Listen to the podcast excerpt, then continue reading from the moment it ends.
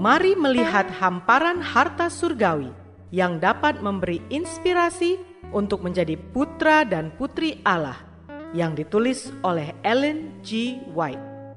Melalui renungan pagi ini, kita akan mempelajari nasihat yang menguatkan dan memberi semangat untuk memperbaiki karakter kita.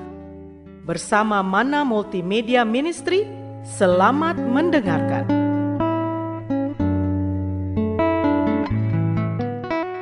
Shalom, selamat pagi saudaraku.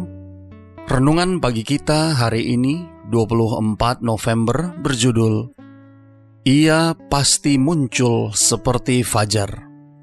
Bersama saya, Pendeta Andri Daembani. Ayat intinya diambil dari Hosea 6 ayat 3. Demikian firman Tuhan. Marilah kita mengenal dan berusaha sungguh-sungguh mengenal Tuhan ia pasti muncul seperti fajar. Mari kita dengarkan penjelasannya. Akhir dari segala sesuatu sudah dekat. Apa yang telah kita lakukan tidak boleh menempatkan periode itu pada pekerjaan kita. Kapten keselamatan kita berkata, "Akan datang malam di mana tidak ada seorang pun yang dapat bekerja. Secara konstan, kita harus bertumbuh. Hidup kita selalu berada di bawah kuasa Kristus. Doa adalah sarana kesuksesan yang diurapi oleh surga. Permohonan, petisi, permintaan antara manusia dan manusia menggerakkan manusia, dan bertindak sebagai bagian dalam mengendalikan bangsa-bangsa. Tetapi doa menggerakkan surga. Hanya kuasa yang datang sebagai jawaban atas doa yang akan membuat manusia bijaksana dalam hikmat surga dan memungkinkan mereka untuk bekerja dalam kesatuan roh bersatu oleh ikatan damai. Doa, iman, kepercayaan pada Tuhan membawa kekuatan ilahi yang membuat perhitungan manusia pada nilai sebenarnya tidak bernilai.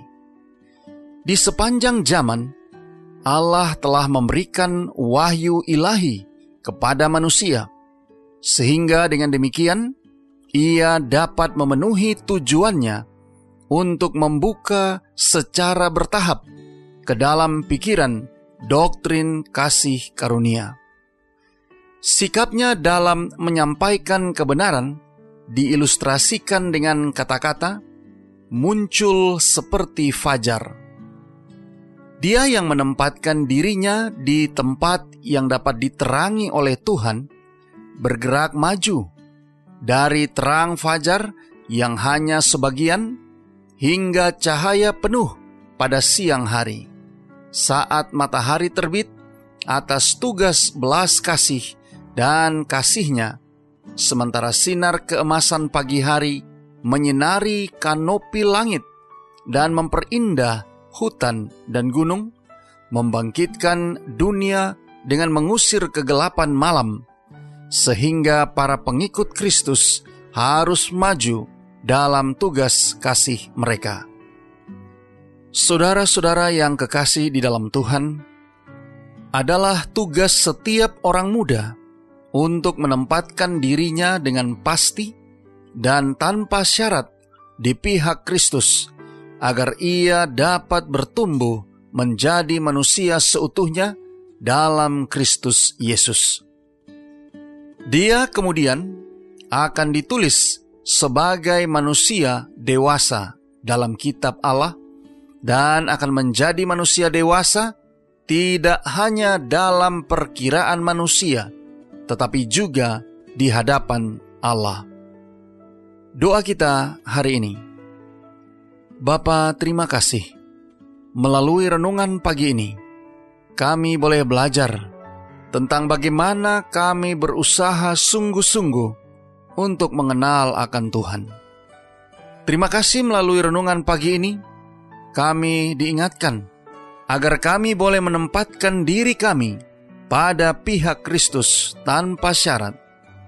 Tolong kami hari ini Bapa, biarlah dengan pertolongan kuasa roh kudusmu, kami boleh dapat disanggupkan menghidupkan firman yang sudah kami dengarkan, agar kami boleh bertumbuh dewasa di dalam kerohanian kami, dan dewasa bukan hanya dalam pandangan manusia, tetapi juga dewasa di dalam pemandangan Tuhan. Terima kasih Bapa. Inilah doa dan permohonan kami kepadamu. Di dalam nama Yesus kami berdoa. Amin.